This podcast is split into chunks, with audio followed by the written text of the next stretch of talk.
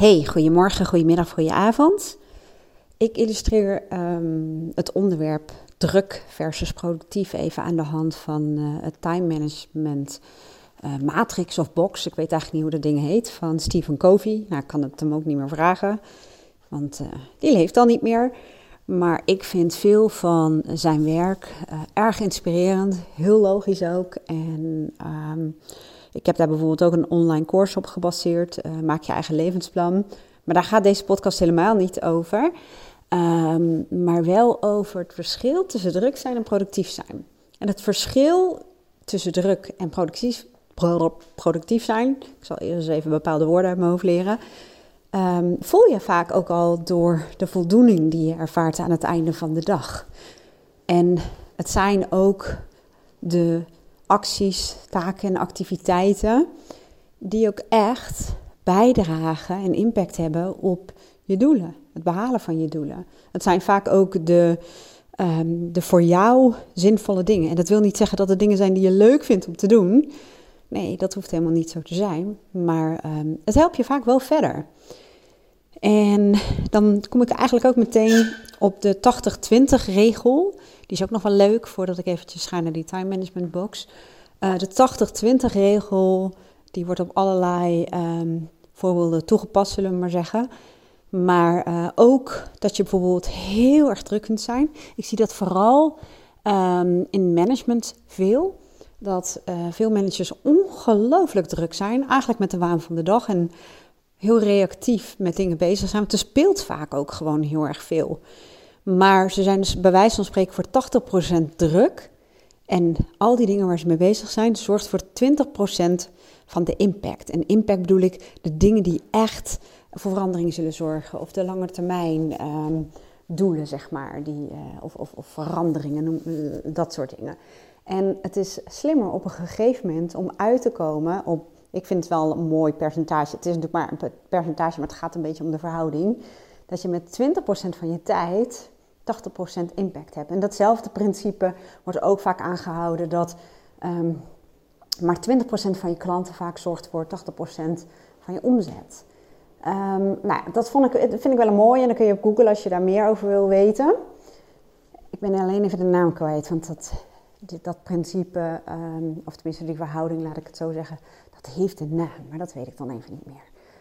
Maar goed, die time management box.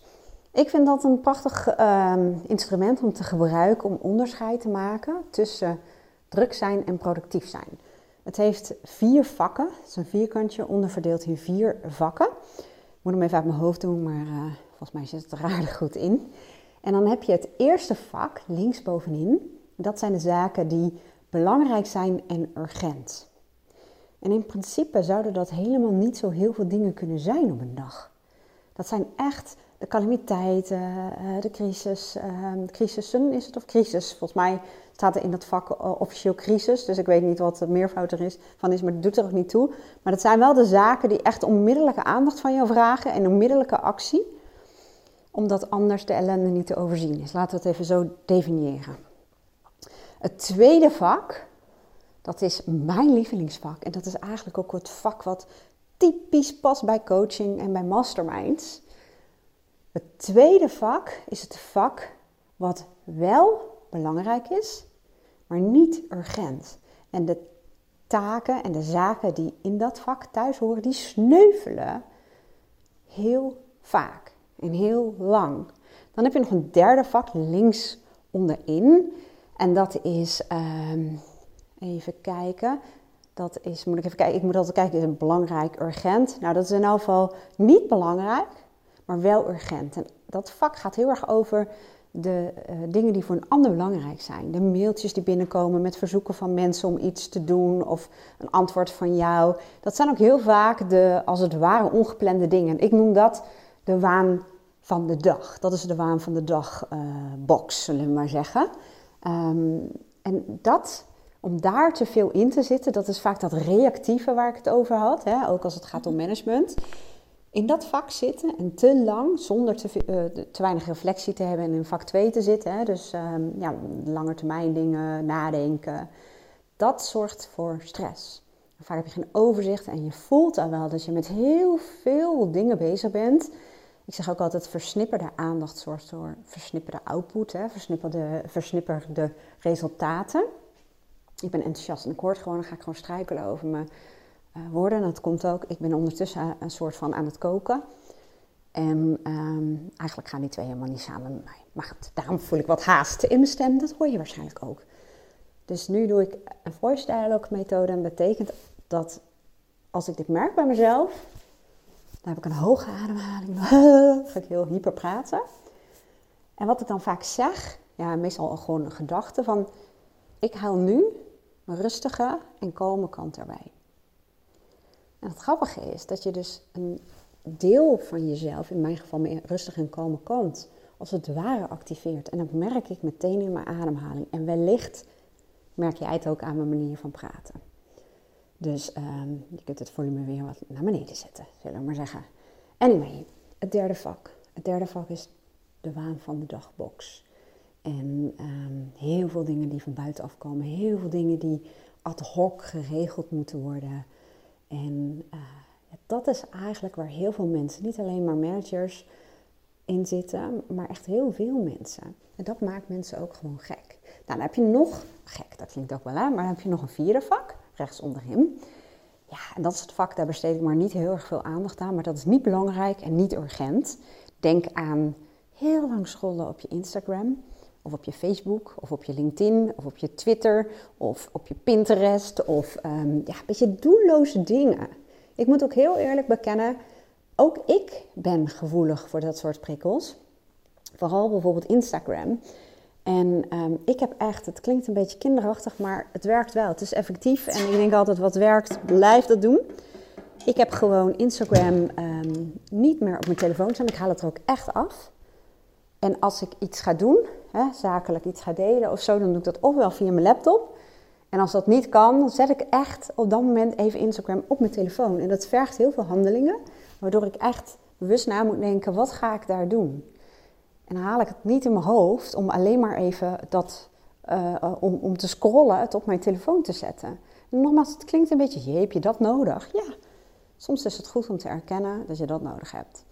En dat komt ook, ik ben heel gevoelig voor beelden. En uh, Instagram stikt natuurlijk van de beelden. Met Pinterest idem dito, alleen daar heb je niet het dopamine-effect omdat met Instagram er ook nog heel veel interactie is, hè, wat je gewoon triggert. Maar goed, daar ga ik even verder niet op in. Maar dat soort dingen valt wel binnen vak 4. Ook doelloos televisie kijken. Ik kijk sinds jaren eigenlijk alleen maar gericht televisie. Dat wil zeggen, dat zijn de series, de documentaires en de films die wij graag willen kijken op het moment dat het ons uitkomt. En betekent dat dan dat wij geen tv kijken? Jawel, we kijken dus bijvoorbeeld Netflix of nou ja, wat voor kanaal dat ook aangeboden wordt. Discovery uh, Channel, daar heb ik een abonnement op. En, um, maar we kijken niet gewoon tv. We gaan niet zappen. Ik vind dat persoonlijk heel erg zonde van mijn tijd. En dat zijn ook activiteiten die vaak in vak 4 zitten. En veel mensen klagen over te weinig tijd. Maar als je dan gaat kijken hoeveel tijd je doorbrengt op social media of uh, op tv, dan is dat nog best wel heel erg veel. Dus geen tijd hebben is ook heel vaak een beleving. En druk zijn is ook heel vaak een beleving. Druk zijn is ook vaak een gevolg van te veel ad hoc dingen doen, te veel versnipperde dingen doen. En dat heeft nog nooit iemand blij gemaakt. Dat is de koopplaat die je hoort. Een poging om het een beetje uh, tot een goed einde te brengen, het eten, zullen we maar zeggen. En even kijken. Ja, nou, ik kan me zo voorstellen dat je denkt, Oké, goed, ik snap het. Uh, dus vak 2, dat is het uh, productieve. En wat behoort nou tot vak 2? Nou, vak 2, ik zei al, is echt typisch het coaching en mastermind vak. Omdat je dan echt tijd neemt, plant, om te reflecteren, om vooruit te kijken, om je doelen te stellen, om bijvoorbeeld een evaluatie van je waarde te doen. Ik zeg altijd, het is nadenk- en procestijd. In de documentaire van Bill Gates um, vond ik heel mooi dat hij vertelde dat hij één keer in zoveel tijd een week lang een denk- en uh, procesweek heeft. En, of lees- en proces. Dan gaat hij denken en dan gaat lezen. Hij heeft een hele stapel boeken mee en notitieblokken. En uh, dat is typisch vak 2 werk. En um, ik zie het gewoon bij mensen uh, privé en uh, zakelijk, dat deze tijd, activiteiten ook die in vak 2 zitten, die zorgen voor bewustzijn. Die zorgen voor vooruitgang en voor verandering. En om dingen die elke dag bijvoorbeeld terugkomen, zodanig slim te organiseren uh, dat je er niet meer dagelijks last van hebt. Bijvoorbeeld als ik um, bijvoorbeeld drie keer mensen iets namail. Dat is voor mij in mijn vak 2 tijd een moment om te denken: hoe kan ik dat slimmer organiseren? Kan ik het misschien op een besloten webpagina zetten? Dan geef ik mensen gewoon het linkje en dan verwijs ik ze daar naartoe. En dat scheelt mij uh, tijd. Alleen om na te denken van hoe kan ik dat slimmer organiseren en om het ook uit te voeren of uit te laten voeren, heb je wel die denktijd nodig. En wat we vaak doen, omdat we vastzitten in vak 3, is dat we heel veel van die korte termijn dingen gaan doen. Oh, dat doe ik nu wel even snel. Doe ik wel even snel. Doe ik wel even, doe ik andere keer wel. Of dat regel ik dan wel een keer. En ondertussen kun je misschien weken continu uh, activiteiten uitvoeren die je veel slimmer en handiger en tijdsbesparender zou kunnen uitvoeren. Als je maar even de tijd neemt om even een paar stappen terug te doen. En coaching, kijk, één op één coaching betekent dat je gewoon een anderhalf uur of twee uur word je als het ware min of meer gedwongen door mij. Nee, nee, je hebt gewoon beslissing genomen om na te denken. En dan ontstaan er vaak mogelijkheden en dan zie je andere oplossingen en dan um, ja, krijg je inzichten. Simpelweg omdat ik je bewust maak, omdat ik je vragen stel, omdat we samen um, gaan brainstormen of uh, naar bepaalde patronen kijken. Of kijken wat nou maakt dat je bepaalde dingen keer op keer op een manier doet die niet uh, functioneel is, om het zo te zeggen. En in zo'n half of anderhalf uur merk je ook echt dat dingen zo ontzettend kunnen veranderen. En dan heb ik het maar over anderhalf uur. Hè? En ook voor de tools en de courses in mijn Academy geldt, je neemt de beslissing om daarmee bezig te gaan. En het zijn bijvoorbeeld, um, er zitten ook heel veel oefeningen in die ik zelf ook vaak doe. Hè? Als ik ergens tegenaan loop, dat ik denk, hè, dit voelt niet goed. Of ik merk nu dat ik iets zodanig spannend vind dat ik niet mezelf kan zijn. Nou, dan pak ik er bijvoorbeeld even een, een, een oefening, een tool bij. Bijvoorbeeld rationeel emotieve training. En dan ga ik gewoon eens kijken en opschrijven. Wat zijn mijn gedachten eigenlijk hierover? En wat is de feitelijke situatie? En um, welke andere gedachten zou ik hierover kunnen bedenken? Of wat zijn andere scenario's en mogelijkheden? En door daar simpelweg even de tijd voor te nemen, zo'n radformulier invullen, zullen we maar zeggen, dat heet zo, kost je een half uurtje. Ik heb het ook van de week gedaan. Het is bizar hoe snel je tot een doorbraak kunt komen. Ik noem dat ook wel kraken. Heb ik niet zelf bedacht. Dat heeft een van mijn eigen coaches uh, zo genoemd. Je kunt jezelf, je normen, je patronen, je gedachten vrij snel kraken. En dan ontstaat er ook meteen verandering en opluchting en inzichten. En dan kun je weer verder. Alleen, je moet wel uit je groefje. Anders blijf je in die, in, die, in die plaat hangen en dan blijf je elke keer hetzelfde doen. En dat is iets wat onze brein ook het liefst wil vermijden. Die, die is een soort verslaafd aan reactief uh, bezig zijn. Um, en die wil energie besparen. En daardoor wil het jou weerhouden van denken. En dit klinkt um, ook nog eens heel onlogisch, maar zo ver is ons brein nog niet geëvalueerd. Van je denkt van oké, maar als ons brein energie wil besparen, waarom laat het ons, dan niet nu even um, heel diep nadenken en even investeren om op de langere termijn uh, effecten te hebben? Nou, dat is dus typisch de taak van ons analytische brein, het bewuste brein. En dat deel van het brein is in vergelijking met het onbewuste brein echt een doppert. In vergelijking met een olifant. Die olifant heeft het voor het zeggen. Daar draai je programma's. Um, dat is allemaal geautomatiseerd. Daar hoef je helemaal niet over na te denken. En die doppert, zullen we maar zeggen. Ja, daar zit je denkkracht. En het zou samenwerking moeten zijn. Want je onbewuste brein is niet alleen maar super slim in het automatiseren van dingen. Alleen er zitten vaak wel fouten in de scripts en de programmatuur. En uh, als jij ze daar met je bewuste brein, als je dat er niet uithaalt, ja, dan blijf je daarop doorgaan. En fouten zijn, um, ja, overtuigingen die je niet verder helpen, bepaalde patronen, denkpatronen, de wijze waarop je naar zaken kijkt, normen die totaal niet dienend zijn, uh, nou, noem het allemaal maar op. En je bewuste brein, die is eigenlijk de programmeur van het onbewuste brein, maar dat vergt gewoon wat van je. En ehm, dat is precies de activiteit of de activiteiten die je doet in vak 2. Het vooruitdenken, het reflecteren. En nou, ik heb het natuurlijk al eerder gezegd in deze podcast. Maar um, het is zo super belangrijk. En heel veel ondernemers, ik coach voor, de, het, voor het grootste gedeelte ondernemers, uh, meestal directeuren of uh, mensen in een leiderschapsrol. En die zeggen ook vaak, want het speelt gewoon veel. En nu merk ik ook vooral in deze tijd, speelt er heel veel. Corona natuurlijk, maar ook leveringsproblematiek en hogere prijzen, noem het maar op. Dus er lijkt heel veel in vak 1 te zitten, heel veel urgente dingen, uh, crisissen. Maar vaak is dat net het uh, dingetje van dat het niet per se een crisis op dat moment is. Maar dat voelt op een gegeven moment wel zo, vooral als je in de stressmodus zit.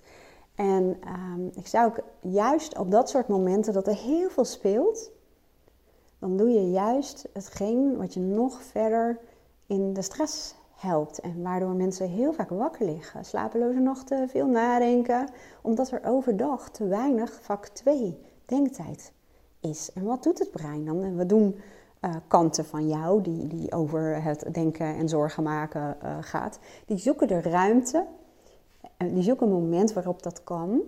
Dat is overdag niet, want dan sta je aan en dan, dan, dan race je door je dag heen. En dat is meestal s'avonds of s'nachts als je in bed ligt. Dus echt vak 2 tijd helpt ook heel erg om je hoofd rustig te houden. Om overzicht te creëren en te bewaren en dan beter te slapen. Want dan heb je het gevoel alsof je de zaak op orde hebt. Dan heb je inderdaad het gevoel dat je meer productief bent geweest en dingen ook voor de langere termijn hebt georganiseerd. En over dingen hebt na kunnen denken, dingen met aandacht hebt kunnen doen. En ook onderscheid hebt weten te maken tussen um, ja, bijzaken en hoofdzaken. Want ook om dat te kunnen doen, moet je analytisch kunnen denken. En moet je even van een afstandje naar zaken kunnen kijken. En dat is exact het werk in vak 2. En niet het werk in vak 3, waan van de dagtijd, zullen we maar zeggen. En heel veel ondernemers zeggen, oh jezus, maar ik begin al om 7 uur. En ga ik eten s'avonds, ga ik weer terug naar de zaak. Dus hoe dan? Wanneer dan? Ja, en dat is ook vaak met, met, met z'n tweeën of, of met een groepje onderzoeken. Heel eerlijk, heel kritisch kijken. Dus ook even nadenken. Op welk moment van de dag is het het meest haalbaar dat jij voor jezelf 20 minuten kunt vrijmaken om echt even na te denken. Begin dan gewoon klein met 20 minuten. Het lijkt klein, maar het is best heel lastig. Kijk, voor mij is dat de ochtend. Voor mij is dat niet onderhandelbaar. Dat is voor mij gewoon de ochtend. En daarvoor ga ik ook gewoon uh, op tijd uit mijn bed. En voor mij is een bewuste, uh, bewust moment, een bewust ochtendritueel, zullen we maar zeggen, voor mij de beste garantie op een um, dag met voldoening. Een dag waarop ik productief ben. Een dag waarop ik bewust leef en werk. En voor mij werkt dat echt het allerbeste. En kan het niet vergelijken hoe dat was met. Um, of nee, laat ik zo zeggen. Het is, het is wel te vergelijken. Maar ik kan me bijna niet meer voorstellen hoe het was toen ik dit niet deed. Wat een ongelooflijk verschil dat woord zocht ik. Um, en een andere persoon heeft dat meer aan het eind van de dag, als iedereen bijvoorbeeld weg is. Of na het eten, ja, dat, daar moet ik niet aan denken. Dan is mijn denkkracht echt uh, uh, heel laag, laten we het zo maar zeggen. Um, dus zoek een momentje om te denken. En ik gebruik zelf gewoon tools daarvoor, want het helpt als je een stukje begeleiding hebt. En dat leer ik ook de meeste ondernemers om dat te doen. Um, gewoon bepaalde goede vragen, een manier van plannen, maar wel praktisch. Simpel, maar zeker niet simpel in de uitvoering, omdat het denkwerk vereist. Hè? Een planning maken, um, opschrijven waar je mee rondloopt, hè? waar je bij wijze van spreken wakker ligt, welke problemen je ziet en waar je nog geen antwoord op hebt. En ik train die mensen ook om dat op zodanige manier te doen dat je het opschrijft en dat je gaat vertrouwen dat jouw onbewuste brein op de achtergrond voor jou naar oplossingen, mogelijkheden en inzichten gaat zoeken. Zo werkt dat namelijk. Dat is het briljante van je onbewuste brein. En dan richt jij je die dag op de dingen waar je op dat moment invloed op hebt. En dat maakt echt verschil in je werk en in je leven. Ik ga afronden. Uh, ik hoop dat je hier wat mee kan. Ik zet wel even de linkjes naar de boeken van Stephen Covey, die mij in ieder geval heel erg geïnspireerd hebben. En ik zal je ook wel even een linkje um, geven van mijn online bibliotheek en academy, waar je dat soort tools in kunt vinden. En als je zegt, nou joh, help me even, want ik kan daar wel een beetje rond gaan zitten struinen, maar ik weet helemaal niet wat voor mij handig werkt. App of mail me even, dan kijken we gewoon samen. Hele mooie dag.